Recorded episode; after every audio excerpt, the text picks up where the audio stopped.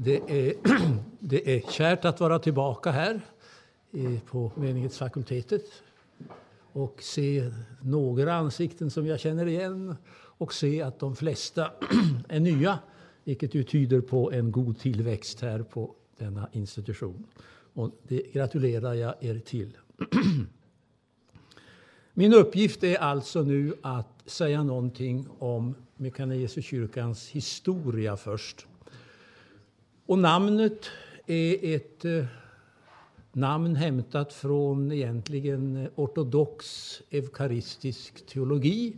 Platsen där Jesus bor, eh, i brödet och vinet. Eh, Mekane är plats och Jesus är Jesus. Så man har tagit alltså ett namn för sin kyrka, platsen där Jesus bor. Och det är ett medvetet val. Man valde bort att kalla den för den lutherska kyrkan i Etiopien.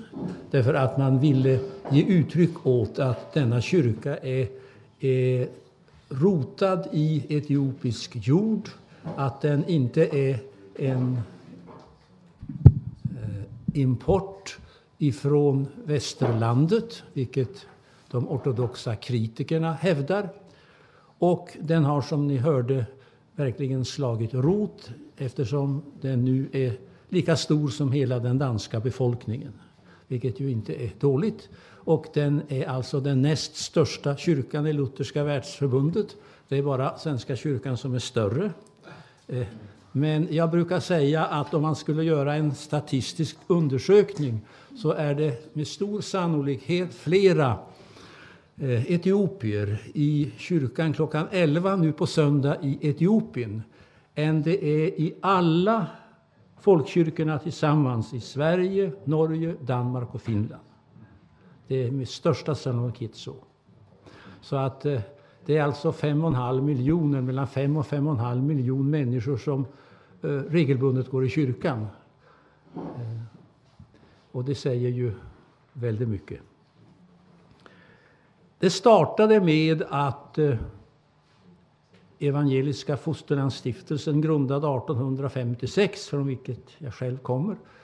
Eh, de startade eh, Yttre Mission 1862, utbildade en grupp missionärer av vilka tre landsteg 1866 i Massawa, Eritrea som då var inkluderat i Etiopien. Och deras budskap var att föra Jesus Kristus till eh, Oromo-folket i västra Etiopien, som då kallades för Galla-folket. De kom aldrig dit. De stannade i Eritrea i 40 år. Eh, många blev martyrer. Många dog av sjukdomar. Därför att av politiska skäl nådde de inte fram.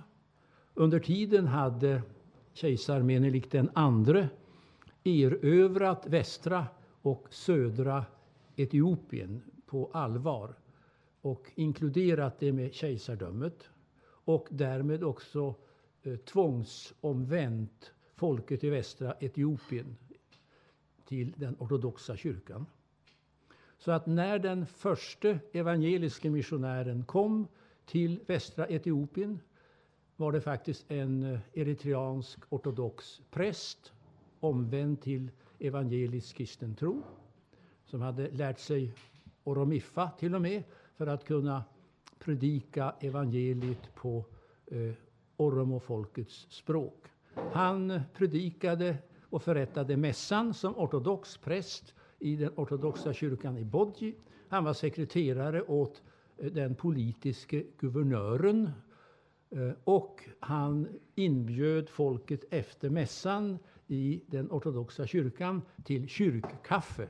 Som givetvis han förmodligen hade lärt sig av, av svenskarna att man ska ha kyrkkaffe efter gudstjänst. Och på kyrkkaffet så fortsatte han att predika ännu mer evangeliskt än han hade vågat göra det i kyrkan.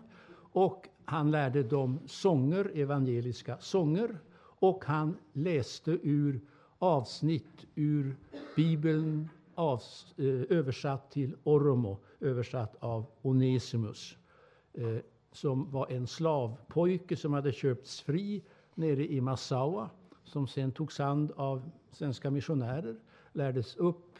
Han talade svenska perfekt. Hans handstil var perfekt. Han gick på Johannelund i Stockholm i sex år och han blev sen den som tillsammans med en före detta slavflicka, Aster, översatte Bibeln till oromospråket och skapade oromofolkets språk, eh, skriftspråk på det sättet. En enorm kulturell bragd dessutom. Och det läste man då från denna översättning och det talade ju då direkt mycket starkare in i åhörarnas hjärtan än om man hade läst eh, på det gamla kyrkospråket gees som ingen förstod eller även amhariska som mycket få förstod i den delen av Etiopien. Eh, man gjorde ett försök att reformera den ortodoxa kyrkan inifrån. Man kördes ut ur kyrkan mycket snabbt. Man fick inte tillgång till att begravas, vilket är en oerhörd förnedring i den kulturen att inte få begravas kristligt. Och eh, det blev en begynnande evangelisk kyrka inne i väst. Så kom eh, italienarna 1935 och erövrade Etiopien fram till 1941. Och eh, de svenska missionärerna kördes hem. Och man räknade med att nu skulle den här lilla evangeliska kyrkan inne i västra Etiopien dö ut mycket snabbt. Man var rädd för det. Men motsatsen hände. Evan, eh, etiopiska evangelister, unga bondpojkar, tog över uppgiften att föra evangeliet till sina landsmän och gjorde det med en oerhörd kraft, ett oerhört mod. Om vi kan säga att den första generationen som blev evangeliska kristna hade upplevt någonting av det Luther upplevde, att lagen dödade honom när han försökte uppfylla den för att bli frälst. Sak samma hade flera etiopiska ortodoxa präster och munkar försökt och hade haft samma upplevelse att de inte nådde fram, att de dömdes ut av Gud och att inget, ingen framtid fanns för dem till dess de läste Romarbrevet och förstod vad Paulus talade om där när han talade om rättfärdiggörelsen av nåd genom tron och de erfor det själva. Eh, så där lades den lutherska grunden, eller den lutherska erfarenheten för den här kyrkan. Men det var ju ett litet antal som hade den här djupa erfarenheten med en gedigen teologisk bakgrund i den ortodoxa kyrkan. När evangelisterna, bondpojkarna i västra Etiopien började predika så uppehöll de sig i de synoptiska evangelierna. De predikade som Jesus predikade. Han drev ut onda andar, han botade sjuka och han uppmanade folk att omvända sig och ta emot Guds rike. Och det var det som var deras tema och de, deras huvudbudskap var Jesus är starkare än Satan. Jesus är starkare än Kalitjan, shamanen. Jesus är starkare än de onda andarna. Jesus kan också förlåta synd. Så det var en annan typ av väckelse som nu bröt fram. Och när missionärer, vare sig det var svenska eller amerikanska, återvände 1945 så fann de eh, två levande evangeliska kyrkor. Den ena som sen har blivit den största eh, kyrkan, Livets Ords kyrka, som är en baptistisk kyrka. Och den andra som eh, är Mekanesuskyrkan, som är näst störst i Etiopien av de evangeliska kyrkorna. Och idag så är alltså 18,6 procent av befolkningen i Etiopien medlemmar i evangeliska kyrkor. 18,6 procent. Så kommer vi till nästa stora eh, skede. Eh, Mekanejesus Kyrkan upprättades 1959 som en självständig kyrka som gick in för tre-själv-motivet eh, Att vara självförsörjande, självutbredande och eh, självförsörjande, självutbredande och äh, vad är det tredje? Ja, jag brukar alltid glömma bort någon av de där.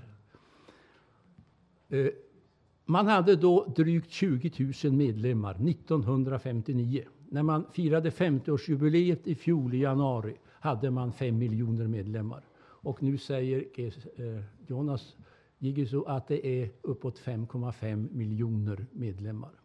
Det är ju en makalös kyrkotillväxt. Det finns bara ett exempel som är bättre från Nordisk missions horisont och det är eh, svensk pingströrelses eh, uppbyggnad av Assemblies of God-kyrkan i Brasilien. Det lustiga var att när jag kom hem från Etiopien eh, på somrarna och föreläste på mitt gamla ställe, Johannelunds teologiska institut, om mission och kyrkans växt i söder så gjorde jag det tillsammans med en pingstbroder, Ivar Wingren som var född och uppväxt i Brasilien och som hade upplevt en liknande växt i Assemblies of God-kyrkan där. Och sen upptäckte vi några år senare att min frus farmors syster var fru till den pingstmissionär som kom från Sverige, Gunnar Wingren. Eh, vilket ju var rätt märkligt. Nåväl, den kyrkan har mellan 14 och 18 miljoner medlemmar idag. Det, det är alltså de två stora eh, succéerna för nordisk mission om vi ska tala i form av statistik. Eh, nåväl. Eh, 1966 så gjorde en grupp universitetsstudenter från, från Addis Abeba universitet Eh, den upplevelse som i pingströrelsens sammanhang kallas för att bli döpt med helig ande. De gjorde den upplevelsen när de lyssnade på en evangelist från Kenya som predikade på den svenska pingströrelsens konferens i södra Etiopien, Awassa. Och detta spred sig sen, denna erfarenhet eller denna upplevelse av den helige Ande spred sig sen som en löpeld i olika små evangeliska kyrkor så också i Mekanesuskyrkan. Och då startade en tredje form av väckelse som man kan kalla för en eh, ja, karismatisk väckelse. Men den är betydligt bredare och djupare än det som man i Europa, USA kallar för karismatisk väckelse. Därför att den inkluderar i många fall både ett radikalt genombrott till personlig tro, det som vi skulle kalla för omvändelse. Lika väl som en radikal upplevelse av att bli utrustad med kraft från höjden av den helige Ande. Och den har fått en oerhört mycket starkare emfas om utåtriktad mission och evangelisation, vilket ju inte alls är fallet i Europa och USA på samma sätt. Eh, och det är den eh, så att säga, kraftutrustande funktionen som också i många fall utmärker växten i kyrkorna på södra halvklotet om vilka Philip Jenkins har skrivit i sin första bok The Next Christendom. Och eh, som man kan hålla ett föredrag över i sig självt. Samtidigt så väckte ju dessa erfarenheter motstånd från eh, många av de äldre stabila eh, lutherska ledarna i Mekanesuskyrkan. Och det blev en intensiv brottning hur man skulle förbinda de här sakerna. Eh, men resultatet har blivit att eh, Mekanesuskyrkan är den mest sedd ifrån nu vår synvinkel, den mest karismatiska lutherska kyrkan som existerar på jorden. Utan jämförelse. Och samtidigt gör man anspråk på att vara en luthersk kyrka. Och det kommer eh, Ekes Jonas att tala väldigt mycket mer om. Vilka uttryck tog sig då den här tredje väckelsen? Och låt mig då, eftersom huvudrubriken är Andens blåsväder, eh, eh, gå tillbaka till den första pingstdagen. Eh, och eftersom det är många teologiska studenter som sitter här så vill jag säga att den bästa teologiska utläggning ni kan få som lutherska studenter det är att läsa eh, eh, Edmund Schlings tjocka dogmatik, Ökumenische teologi. Den är så här tjock. ekumenisk teologi. Hans avsnitt där om pneumatologin, om den helige Ande, är det bästa som finns skrivet. Och jag har verkligen läst mycket, vill jag påstå, på det här området. Eh, och han är rotad i god exeges och han är ovanligt mycket befriad från att ha gamla eh, förkortande tolkningsmönster över sig. Och han säger att eh, pingstdagens händelse i Apostlagärningarna 2 inte är en engångshändelse som Jesu födelse och Jesu död och uppståndelse. Det är frälsande engångshändelser. Men pingstens fallande över den nya kristna kyrkan är inte en engångshändelse utan det är en första gångshändelse. För sen vill det fortsätta att ske. Och speciellt när evangeliet når nya folkslag, nya kulturer, nya människor. Och sen kan man då lägga till modern exegetik av Apostlagärningarna som ju poängterar att vi har fyra pingstar i Apostlagärningarna. Pingsten i Jerusalem för judar, pingsten i Samarien för samarier, pingsten i Cornelius hus för eh, hedningar och pingsten eh, i kapitel 19 för Johannes döparens lärjungar som eh, där blir kristna på allvar. Eh, den här eh, erfarenheten av att den helige Ande slår ned på ett sätt som liknar oerhört mycket Apostlagärningarna 2.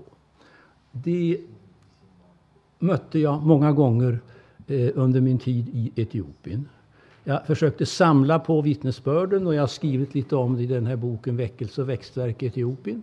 Och jag ska bara ta ett exempel, pingsten i Grantje. Ett område som ligger 22 mil väster om Addis Abeba. Eh, längs en väg som gick nerifrån Jimma och sen upp till Gondar, en gammal slavväg. Eh, det är inte uteslutet att Eh, Onesimus fördes på den som en ung pojke en bra bit på väg. Så det är en väg som har varit fylld av mänskligt lidande och förnedring under långa tider. Eh, längs den vägen ligger en liten by som heter Grantje. Och där hade man upplevt någonting av en väckelse. Man hade byggt en kyrka. 1988 invigdes den. Och det är under den kommunistiska tiden med svårigheter och förföljelse. Man är oerhört lyckliga att ha kunnat bygga en kyrka. Man har byggt den utan ett öre ifrån missionerna. Och eh, eh, när man har avslutat invigningsgudstjänsten så upptäcker man att man är omgiven av etiopiska soldater. För Warda, guvernören, har kommenderat dit militär för att stänga kyrkan. Den är byggd på ett olagligt sätt. Och det blir ju stor förstämning och prästen eh, i området för, eh, försvarar och säger vi har alla intyg eh, godkända. Och han visar på papper, men det bryr sig inte soldaterna om.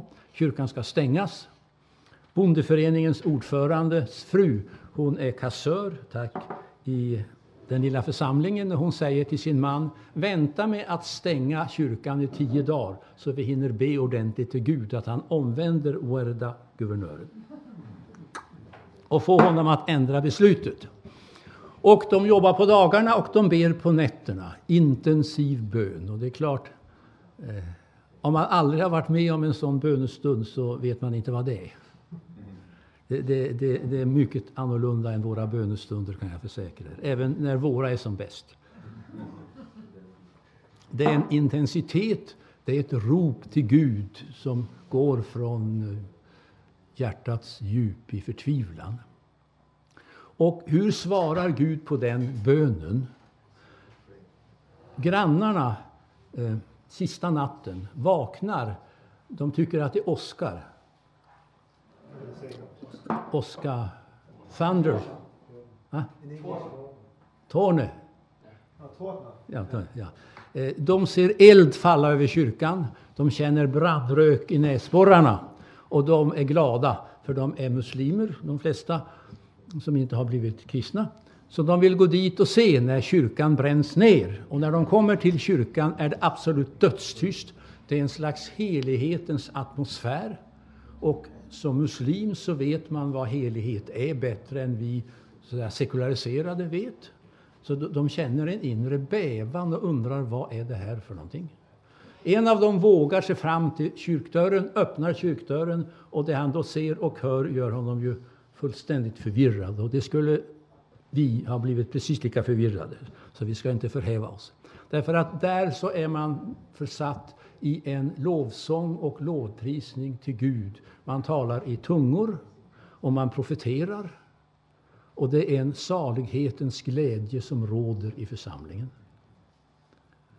Eh, och han förstår givetvis ingenting. Och det är klart, de där inne förstår heller inte vad som har hänt. Därför att de har inte hört talas om eh, nådegåvor och de har inte hört talas om karismatiska erfarenheter. De har bett Gud att han ska rädda kyrkan åt dem från djupet av sitt hjärta. Det är det de har varit upptagna av. Och Gud svarar med att låta den heliga Ande falla över dem på ett sätt som påminner om Apostlagärningarna 2. Och resultatet får precis samma effekt. Det, det, det sänder ut dem som evangelister nästa morgon, från by till by. Och evangelister som verkligen sen få se att budskapet om Jesus Kristus förvandlar människor. Och det intressanta är att man inte då predikar om upplevelsen. Man talar om Jesus Kristus och att han är den man ska tro på och han är den som kan frälsa och ge evigt liv. Och inte så långt därifrån så besökte jag sen en by som heter Titagibe. Det var tjuvarnas by ända fram till slutet av 80-talet. Ingen levde på jordbruk, alla levde på boskapsstöld. Och det hade gått som arv i generationer. När jag nu for förbi den byn 95 så berättade min guide Kes Sembato, prästen Sembato, att här har vi nu en stor kyrka, en levande församling och du ser skillnaden. Nu är allt uppodlat, nu växer det mycket. Nu arbetar man med sina händer. Så människorna blir förvandlade, samhället blir förvandlat. Det får en väldig social genomslagskraft. Eh, så mycket om pingsten i Granche och dess effekter. Och eh, Jonas skulle kunna berätta om andra pingstar med samma effekter. En annan pingst fick effekten att man hade väckelsemöten i två års tid varenda dag ja, i det området. Yes. Eh, nu finns alltså Mekaneserkyrkan med 21 synoder och arbetsområden och mellan 5 och 5,5 miljoner medlemmar. Och nu lämnar jag över ordet till broder Jonas.